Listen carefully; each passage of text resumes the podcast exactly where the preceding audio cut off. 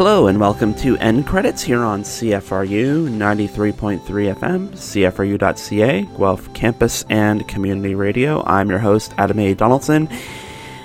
Nobody's joining me today.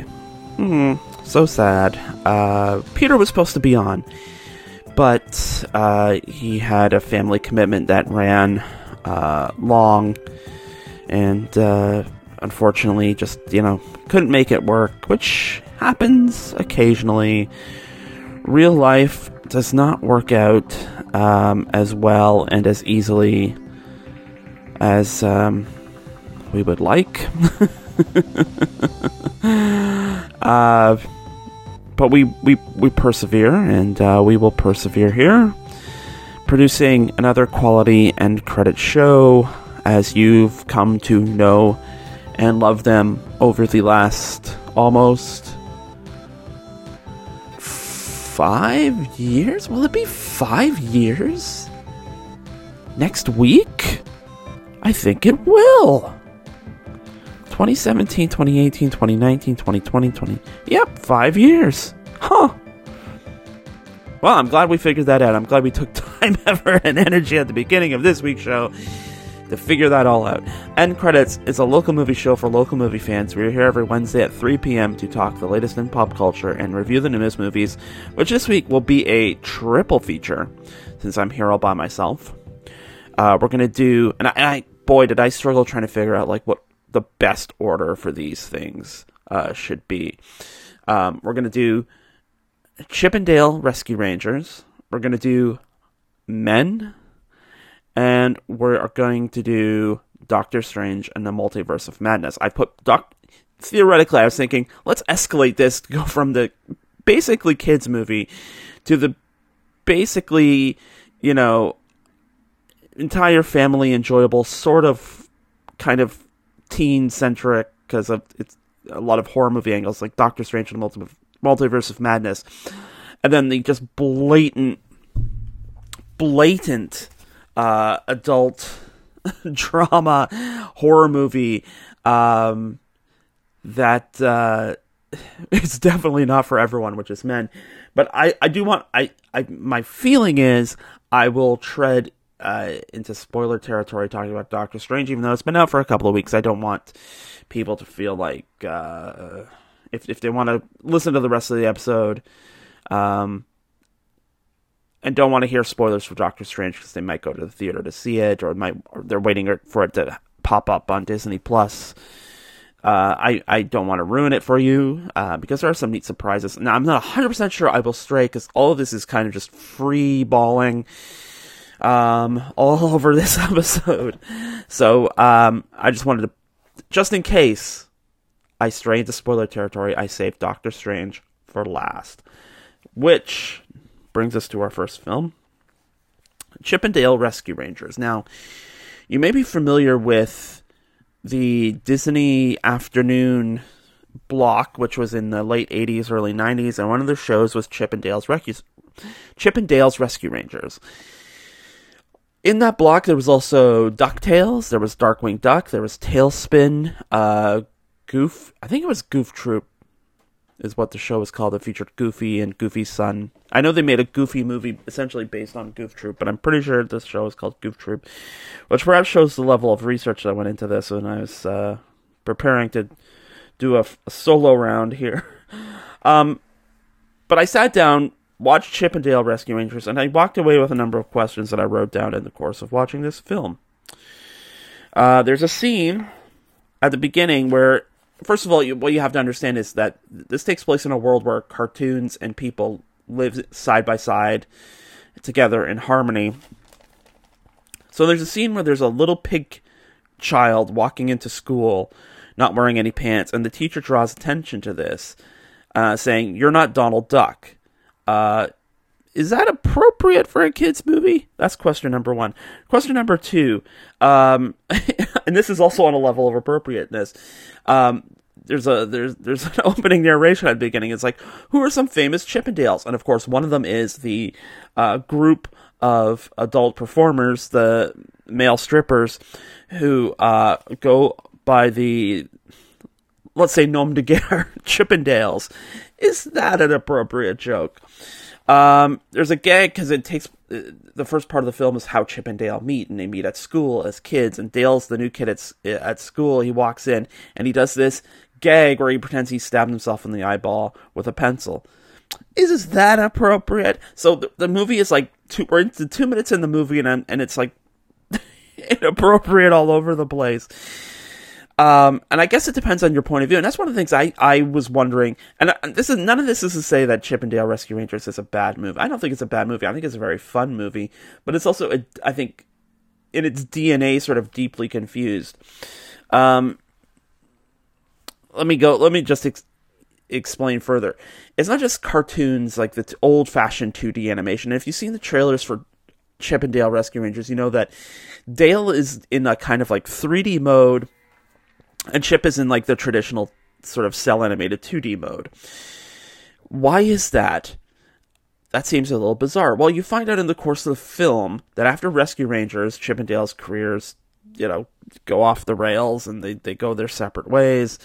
Um, Chip goes into insurance and becomes, you know, a nine to fiver. Dale is like doing the convention circuit, and one of the things he's done is he's uh, 3D'd himself. He's he's gotten a 3D makeover, which you know I guess he's kind of code for plastic surgery and how um, washed up stars can you know do plastic surgery to hold on to whatever youthful appeal that they have.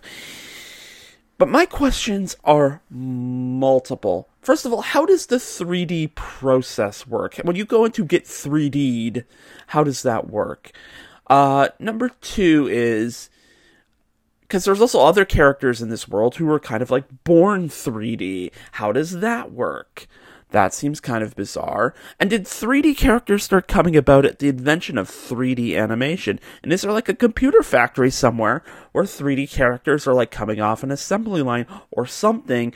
Or is this like an evolutionary quirk? Like one day, you know, it was like a mutation where two two 2D animated characters gave birth to a 3D animated character, which seems kind of bizarre. And then there's this other thing: you you meet these characters along the way who are like uncanny valley. So like we're talking about like Polar Express like characters or fi- uh, Final Fantasy: The Spirits Within type characters, where they have like the dead eyes and Chip and Dale make that joke because they come across a, a henchman for this uh, this uh, gangster character, Sweet Pete, who um, is clearly of that mold with the dead eyes and is voiced by Seth Rogen. It's like, so are they basically admitting that these uncanny valley characters are handicapped in some way?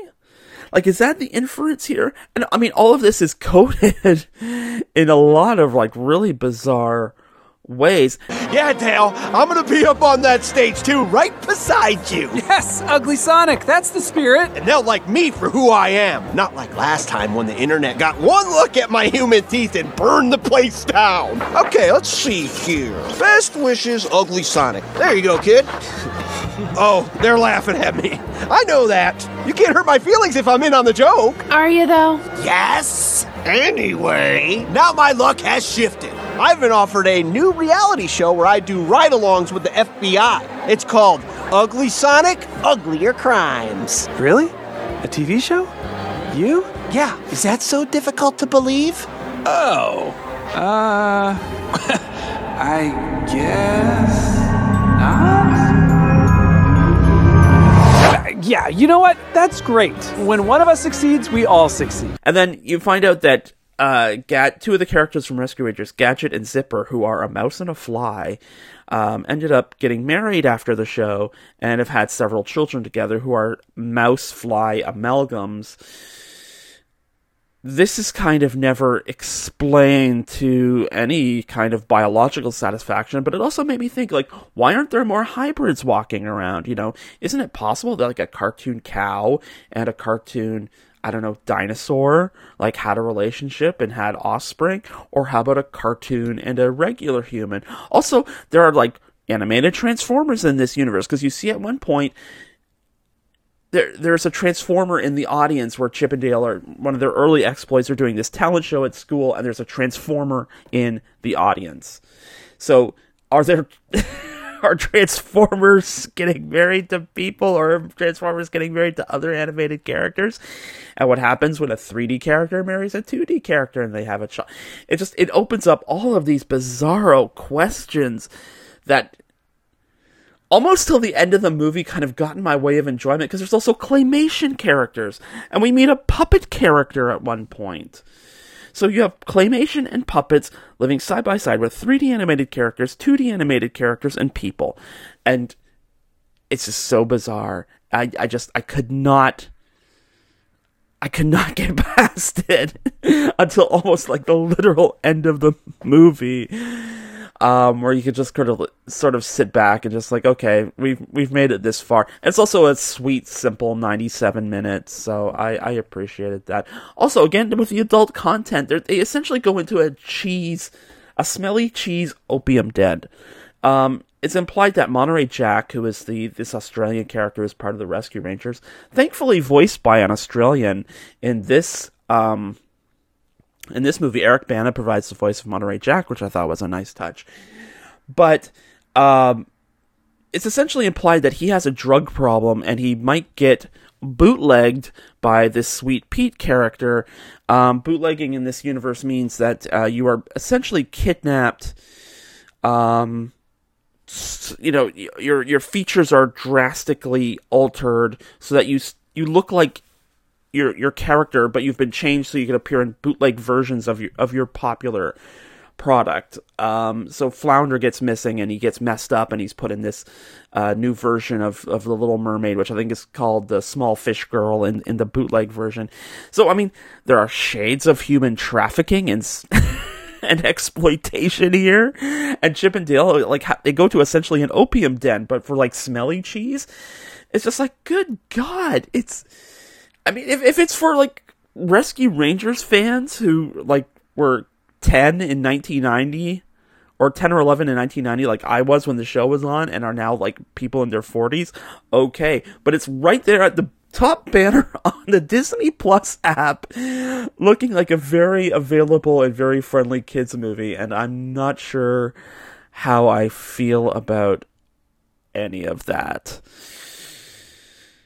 But I mean, it is kind of a spiritual successor to Roger Rabbit in, in that regard. But at the same time, you know, it doesn't it doesn't feel like it wants to go all the way like Roger Rabbit did, which was sort of like explicitly a, a, a satire or a parody of a film noir. Um, with all the trappings that are in, with sex and violence. I mean, the the, the whole thing with with Who Framed Roger Rabbit is Eddie Valiant's hired to take dirty pictures of Jessica Rabbit playing patty cake with uh, the head of Acme, and you don't need to be like a film scholar to understand what like playing patty cake in quote marks is code for. Of course, in in the in, in the context of the film, they're literally playing patty cake, but you get the idea. The other thing I'm feeling not so sure about is um, the character of Sweet Pete, it turns out to be like a grown up Peter Pan who's like all bitter and cynical about having lost his boyish charm and having to grow up and he's no longer a big star anymore. Which plays very close to the fate of Bobby Driscoll, who was the boy who gave voice to Peter Pan in the 1951 Disney film. Um, Bobby Driscoll was a contract player at Disney. He was kind of a big star. He was in Treasure Island. He was in also Song of the South, which was a big hit in 1946. Um, but he had a very sad career. Uh, or post career after that, you know, he, he did like a lot of child stars. He grew up. He wasn't as cute or as bankable anymore. Um, he goes to like regular high school. Like he before that, he was going to basically the, the studios have had their own school system for kids who are also actors. Uh, but then he goes to regular high school, bullied mercilessly for being a Disney kid, starts experimenting with drugs. He does eventually graduate from high school, but uh, and has kind of a film career doing like guest shots on on various TV shows like Rawhide and, and what have you. But then he goes to New York to try and you know reinvent himself as a quote unquote serious actor by doing Broadway and that never comes to fruition. Uh, and he was found dead of heart failure, essentially because of his drug use. He was 31 years old, it was 1968. Some kids are playing in a abandoned house, and they come across the body of Bobby Driscoll. Except nobody knows it's Bobby Driscoll. He's buried as a John Doe on Hart's Island, which is where they basically put everyone who can't be identified or is unclaimed in New York City. Um, he's buried on this island an- anonymously. And it wasn't until his mother went looking for him because his step, I think it was his stepfather that was dying, and he wanted Bobby to reconcile with his stepfather before he died. And the FBI was managed was able to match Bobby Driscoll's fingerprints to this fingerprints of a John Doe, and at that point, um, he was identified. Although I'm not sure he was ever reinterred back home.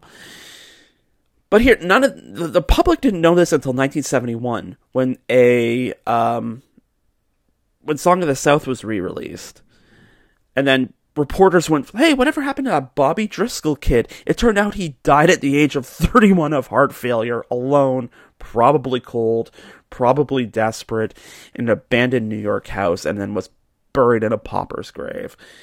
Uh, and nobody knew that for uh, you know a couple years after he died. Just an incredibly sad story. And so I I have very very very mixed feelings about them sort of using that as fodder for this you know cheeky fun little rescue ranger movie. Putting all that aside, it is I, I will say it's a fun time you get the redemption of quote unquote ugly Sonic. People may remember when Sonic the Hedgehog came out in, uh, or the trailer, I should say, for Sonic the Hedgehog came out in 2019. People were flipping out because of sort of like the realistic hedgehog that they produced for it. Um, now, Ugly Sonic has been redeemed. He, he ostensibly becomes the hero of Rescue Rangers, um, which is funny and, and interesting and uh, comedian Tim Robinson does the voice. I feel like they're laughing. There's kind of a joke in the thing where Sonic's like, "People are. It's not. A, it's not. It's not cruel if people if I'm laughing with the joke." And I, I feel like we do get there by the end of Chip 'n Dale Rescue Rangers. We are laughing with so- with Ugly Sonic, who is redeemed at the end. And there's there's a couple of good gags. One of the things I will say about this is that unlike something like Space Jam A New Legacy. This does not feel like a two hour ad for a streaming service. Um, and it goes like well outside the the confines of, of Disney, as I said, with Sonic the Hedgehog. Um, there's a great scene where uh, the Viking character, who's voiced by Seth Rogen, the Uncanny Valley guy, encounters all the other CG characters played by Seth Rogen from Kung Fu Panda and Monsters vs. Aliens, and of course, uh, his version of Pumbaa from The Lion King. Um, there's a lot of fun stuff like that. Uh, you know, He Man and Skeletor from the 80s cartoon uh, appear in a, a cameo. Uh, Tygra from the Thundercats has a, a pretty substantial um, supporting role. Uh, so it, it's it's it's fun. It has its moments. Um, I would say for people who remember the Disney afternoon. This is for you. It is not for the kids. Uh, it it is it is a nostalgia trip that doesn't necessarily feel like a nostalgia trip, which I found quite refreshing because I, the, these sort of like IP centric, uh, wink wink nudge nudge, uh, Easter egg filled products, which is I, I feel like the the perfect term for this. Do you know are are kind of more machine than man at times. And one of the things, one of the things, the positive things I will say for uh, Rescue Rangers is it, it, does not feel necessarily like a product of the machine, and it, it can be quite fun at times. So that's Chip 'n Dale's Rescue Rangers. It's the new film from Akiva Schaffer, and it stars John Mulaney, Andy Samberg, KiKi Layne, Will Arnett, Eric Bana, Tress MacNeille, Dennis Haysbert, and Seth Rogen, and it is now streaming on Disney Plus. Coming up next is something, well, completely different. Definitely not a kids movie. If this was maybe it's not a kids movie, this is this this one coming up is definitely not a kids movie. Or listening to end credits here on CFRU 93.3 FM, CFRU.ca, Guelph Campus and Community Radio. Explain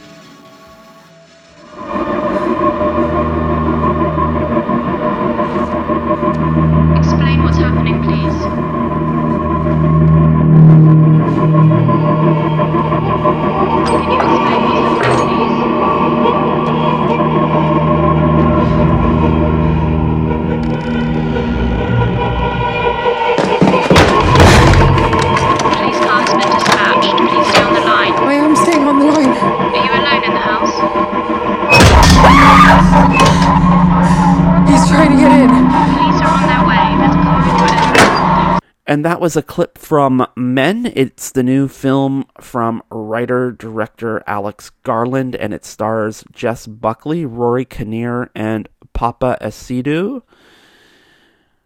And uh, boy, this is a sit. Um, Alex Garland, first of all, um, has become a very accomplished, very interesting filmmaker. He started off as a novelist. Um, he wrote The Beach, which became a, a movie starring Leonardo DiCaprio. It was released in 2000. And um, he also wrote The Tesseract. Uh, no relation to the uh, uh, the Marvel Studios MacGuffin.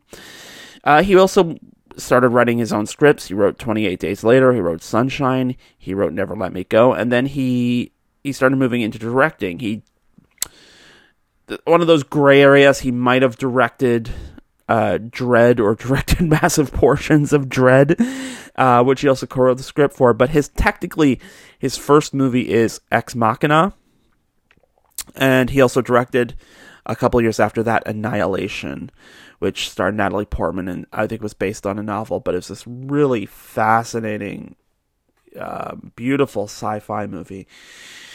Men is getting into sort of explicit, um, advanced sort of horror territory, enhanced horror, um, which which I know is a term a lot of horror fans hate. Um, but it, we're, we're kind of definitely getting in that territory here. There's a lot of subtext uh, to this. The film stars Jess Buckley as a recently widowed woman. She goes to the countryside and she goes to this beautiful estate. It's like a 500 year old house. It, it's um, it's really uh, English countryside living porn for uh, people who are into that stuff. And she's trying to figure some stuff out and she's trying to, you know, get over her loss and her sadness. It's revealed in flashbacks that uh, her husband, um, it could be interpreted that he killed himself or that he died by suicide, rather, um, to use the proper nomenclature.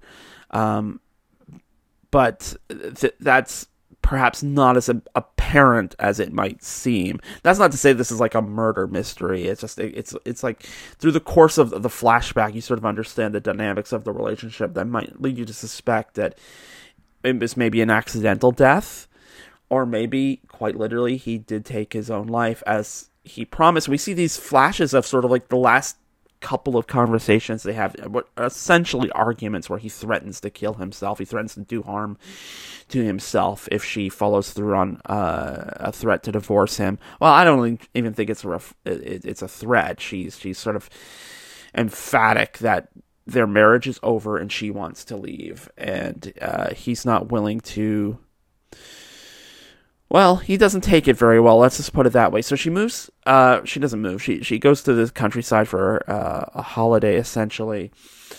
Um, she meets Jeffrey, who is the the landowner. I, I guess it's essentially kind of like his Airbnb. um, and uh, Jeffrey's played by Rory Kinnear. If you don't if you don't recognize Rory Kinnear, he's been in a, a ton of stuff. He is a well known theatrical actor. He is a well known uh, TV actor in Britain. Um, he's probably best known for his appearances in the James Bond movie, where he plays Tanner, who's like one of these functionaries at MI5 that Bond's always getting exposition from. He was also on the Penny Dreadful. He was on both uh, editions of Penny Dreadful. He he played the the creature on the OG Penny Dreadful with Eva Green and um, he he played a, a, German character on the the 1930s set um, Penny Dreadful City of Angels. So he's a very good actor. He's a very he's one of these actors can sort of like disappear in the roles, which is a good thing because he plays, to my knowledge, about five people in in the film. And of course, there's there's one scene where uh, the Jess Buckley character is in the the local pub, and there are three characters there who all are being played by Rory Kinnear.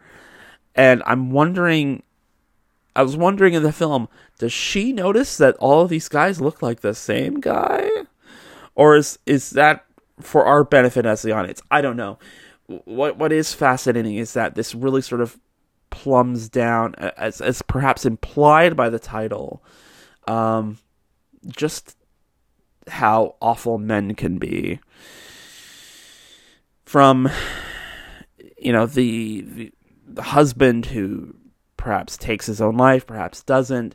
Um, it, it's very clear that uh, this was, if it wasn't a toxic relationship before the scenes we sort of see, it is before that. And then she goes to this village um, where uh, she comes across this naked guy, again played by Rory Kinnear, who's kind of like following her around. She goes for a walk in the woods where um, she comes across this old train uh, bridge where she's you know enjoying the echo where she's like making these like sort of symphonic um symphonic hymns uh not hymns but like she's humming but she's doing it in a very kind of like fun and and musical way and it's echoing up and down these walls. And then she notices someone moving at the end of the tunnel and they let out this kind of shriek and so she runs for it and that's when she has her first encounter with this naked man who ends up following her home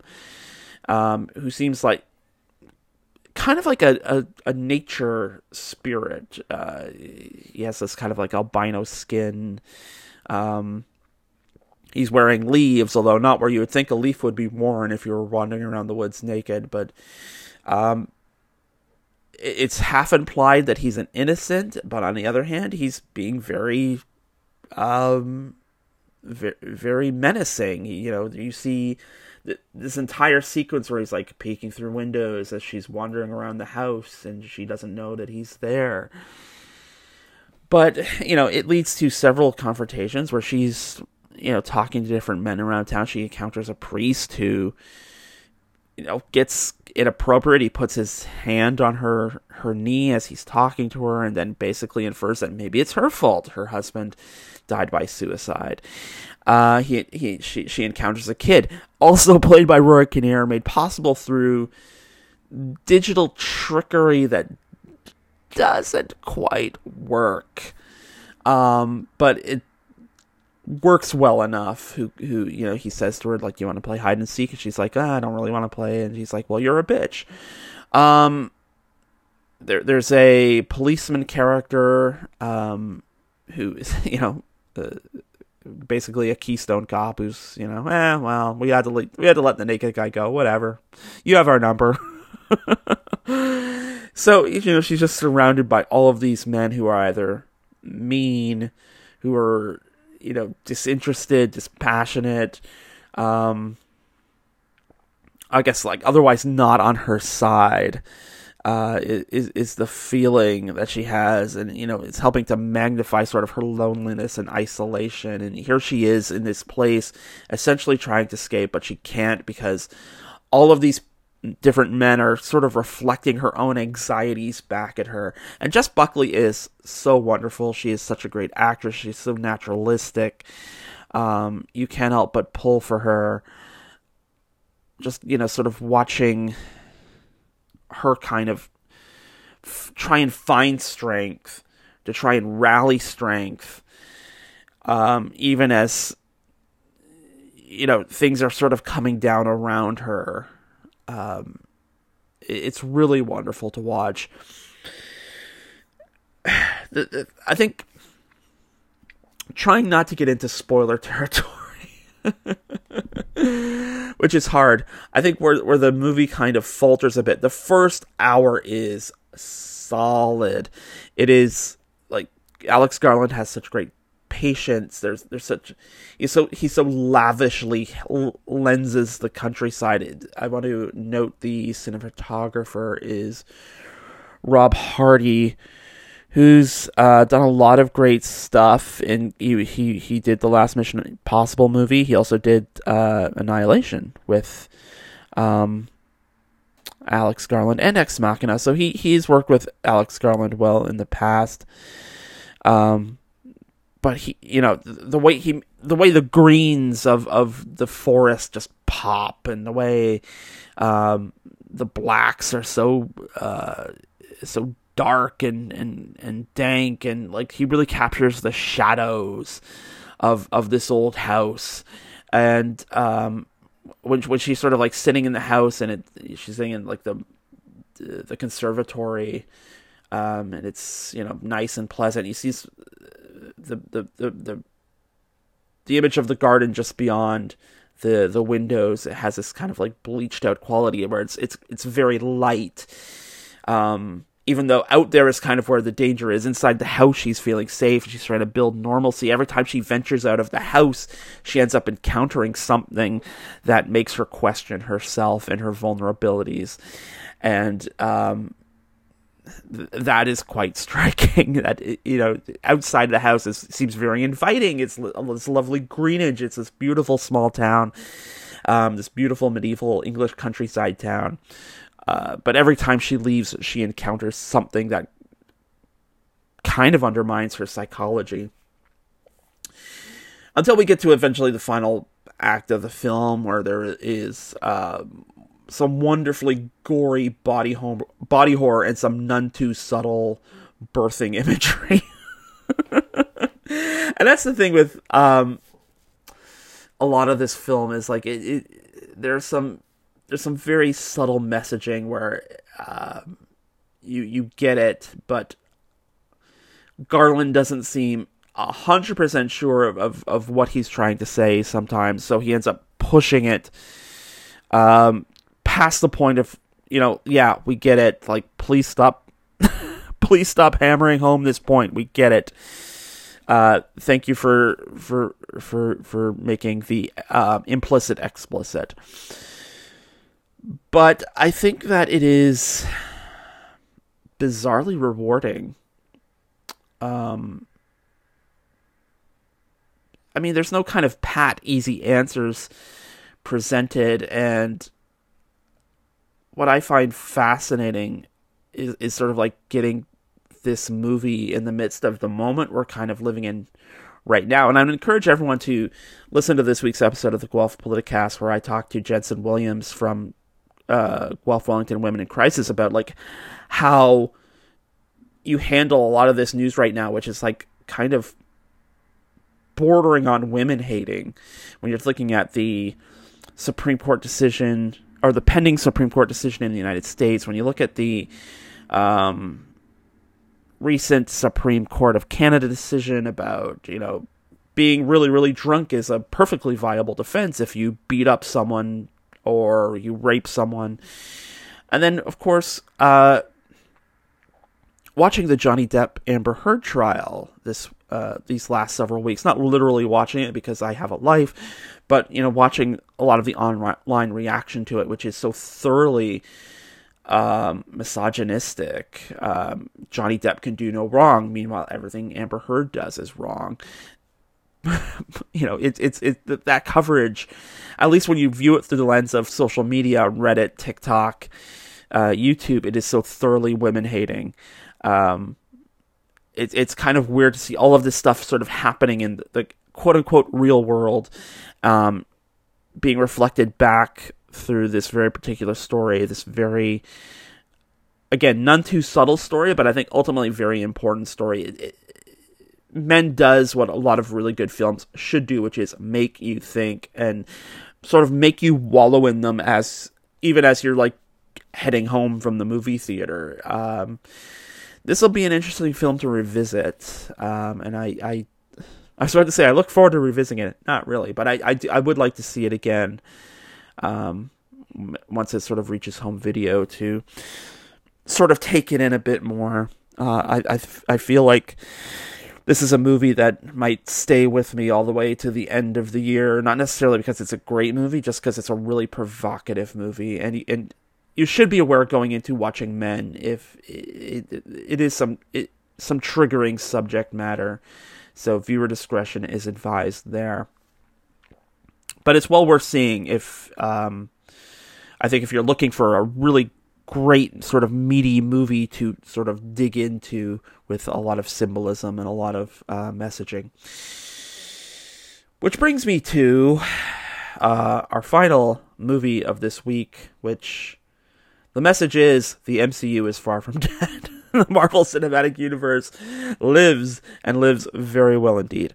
So we're going to take a quick break here. We're going to come back with uh, perhaps some spoiler talk of Doctor Strange and the Multiverse of Madness. We will see. You are listening again. You are listening to End Credits here on CFRU 93.3 FM, CFRU.ca, Guelph Campus and Community Radio.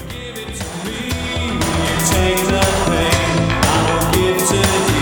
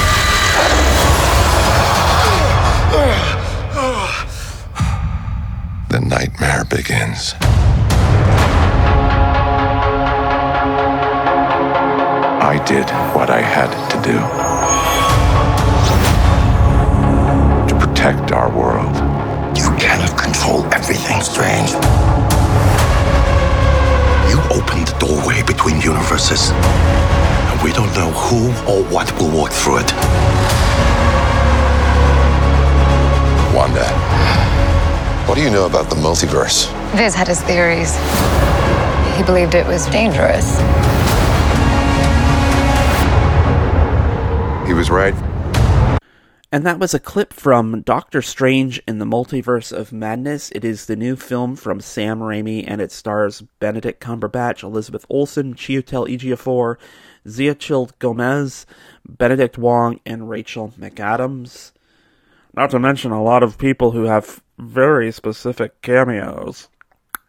Anyway, so this has been out for a couple of weeks now, and um, it's so far made $803.2 million at the worldwide box office. So I feel like my prediction that this is going to be the biggest film of the summer is holding up well.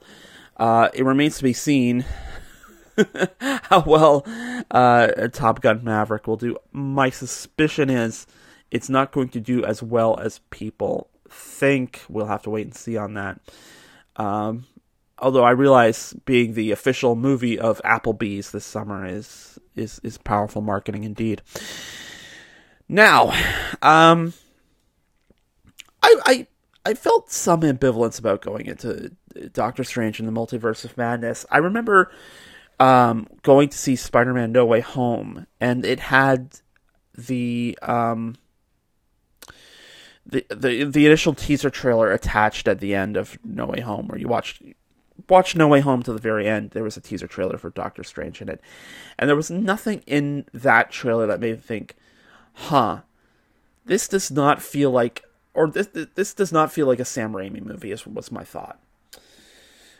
We've been waiting a long time for Sam Raimi to get back to movie making. He hasn't made a movie in almost 10 years. His last movie was the uh, Oz the Great and Powerful, which is one of these projects from Disney that's like, hey, it's based on a thing, but we got a new angle because it's essentially a prequel with young uh, wizard and young Wicked Witch of the West, and we're going to learn her origin story. We're going to learn the origin story of Glinda the Good Witch. Blah blah blah blah blah. Boring. Um, and I think the fact that it kind of feels like uh, uh, poor Sam Raimi was uh, directing with um, the emergency brake on with that one. Uh, he has had a lot of success as a producer the last few years. Uh, he co-produced the Grudge remake, the Poltergeist remake, Don't Breathe, Crawl, which is uh, this crocodile, not crocodile, alligator movie that is a heck of a lot of fun. Um, the Evil Dead remake for Fede Alvarez, that is um, really great filmmaking as well. That's a really fun uh, film, even outside of um, being being a remake of a really seminal horror film. So this is, I really wanted this to have a Sam Raimi feeling because what's the point of hiring Sam Raimi if you're just going to have him work out of the Marvel Studios style book? And there's a lot of that here. What there is though is some really great signature Sam Raimi touches. Uh, there is some gore, or is like the closest that you can get to gore in a PG 13 movie.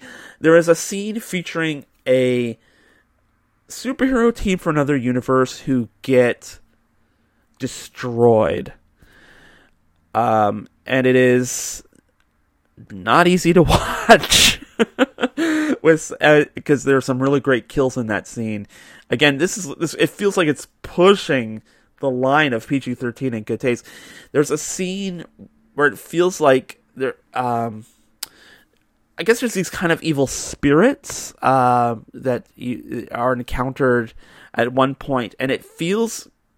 I don't know if it was stop motion or if it was done, if it was designed to look like stop motion, but it is beautifully rendered, um, and a lot of um, a lot of great detail into that. It's it's a specific sort of Raimi touch, which um, I didn't think I think I didn't think it was possible for an established filmmaker like Sam Raimi to leave his mark on a Marvel product, but somehow he did. Um, really, I, I, I can't believe it. Ha- I mean, this seems to be something that's happening, and I and I know that there's some ambivalence about Doctor Strange too, and I think it's notable that the products that seem to be causing the most consternation amongst Marvel fans are lately have been uh, this latest Doctor Strange movie and the Eternals. Well, I think when it comes to Marvel movies lately, these are the two movies that real really feel like they have a director attached to them. A director who has their own ideas, their own style. They're not just being brought in to execute a vision which I am curious about how. Having said that, now how how uh, Thor: Love and Thunder will be received um, in a couple of weeks, because uh, that's that's presumably going to be another movie where the filmmaker has a very specific style and vision, given what Taika Waititi did with Thor Ragnarok. Um, will he have will he have been given more of a free reign when it comes to his uh, the follow up to that, which is Thor: Love and Thunder. I don't know. It'll be interesting to see.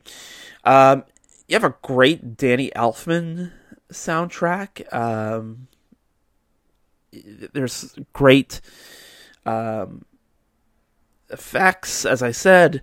Uh, there you get a great um, Bruce Campbell cameo. Um, I hope this isn't spoiling things, but he Bruce cameo does return in the last post credit scene, and that has a really great sort of Sam Raimi stamp to it as well. Uh, breaking the fourth wall, um, it's a lot of fun. It's definitely worth staying through to the end.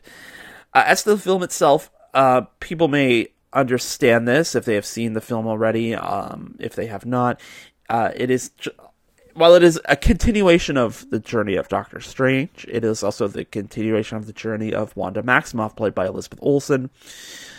Uh, there was a show called WandaVision, which was the first Marvel show on Disney Plus, where it starred Elizabeth Olsen as Wanda and uh, Paul Bettany as Vision, and in it, uh, the Scarlet Witch, played by Elizabeth Olsen, creates this alternative, not an alternative world, but she takes this neighborhood in New Jersey and turns it into like uh, the perfect sitcom family situation because she's mourning the loss of her her love, which is uh, Vision, and she imagines this this world where they have a family, they have twin boys, and it's it's all through the lens of this sitcom world where you get different sitcoms from the 50s, 60s, 70s, 80s, 90s, and 2000s. Um, it all turns out to be her magic going awry, and um, there's an evil witch in this. I'm saying all of this as I, I should add, I have not watched a WandaVision, and as the release date of of Doctor Strange and the Multiverse of Madness approached, it became more and more of a specific choice. Mostly it's just because I haven't gotten around to watching it because there's so much stuff to watch. Um, but uh, and I and I have a job too, so it's it's hard to watch and enjoy TV while you're doing your job. But um, as the release date for this movie came up, I, I made a very specific choice not to sort of watch that as kind of like research leading up to the release of the movie. And I think my knowledge of the WandaVision show is like it's not like I didn't know anything about it, but I think that if you haven't seen the show, you get enough uh, watching this to sort of know what it was about. And if you did watch the show, perhaps it's a bit more rewarding in terms of uh, having the the full picture laid out in front of you, as it were. But having said that, I, I think you can get along fine without having watched WandaVision. You still get the the highlights, and it is still, thankfully, it is still like kind of like a Doctor Strange movie. My concern going into this that it was going to be like one of these sort of connective movies that Marvel comes up with that, you know, we're setting the stage for this and this and this, so we're using this movie to um, essentially promote the next five movies. And i that never felt like that's what this was doing. This feels like a very self-contained adventure which i appreciated. Uh, it comes from michael uh, the script i should say comes from michael waldron who uh, wrote the loki series which i did watch beginning to end and uh, I think it preserves a lot of that weirdness and a lot of that fun and a lot of that oh, who's who who might pop up next and isn't this multiverse weird? And we live in a did we just pass through a paint universe where everything is made of paint, which is a fascinating uh, development. Uh, yeah, it's I was quite surprised by this. I found it much more engaging than I thought it was going to be. The horror elements, I think, pop and work. I think it sets because it, there's definitely an inference that we're going to be getting more into the horror side of things as we go forward. Um, we know that Blade is coming with uh, Mahershala Ali, and that's always kind of been in the back of my mind. It's like, well, how does Marvel make a a non R rated Blade movie that sort of fits into the broader universe? I think Doctor Strange in the Multiverse of Madness establishes a template. I think that um, you can walk up to the line of doing a hard R horror movie and it still be effective. And indeed, there are uh, there are zombies in in Doctor Strange and the Multiverse of Madness. There are some very again very surprising bits of violence, and you know it, it's dark. There are some really pretty dark developments in this, and um, some pretty dark implications going forward. I do wonder if we're, you know, maybe again not trying to go beyond what is inside the movie, but you know, is, is this setting up a, a sort of future? I don't know. With uh, there's kind of like in so much as like the Guardians of the Galaxy and Thor are representing like sort of the space side of the Marvel universe. Are we developing like an occult magic side of the Marvel universe that can be explored as sort of like its own its own little thing over here? Um, maybe that it, it would be interesting to to see that uh, develop um, where you have Doctor Strange and uh, Blade and Ghost Rider. Perhaps Ghost Rider comes back at some point. Um, who knows? Uh, it, it it was very fascinating, and I I also want to say.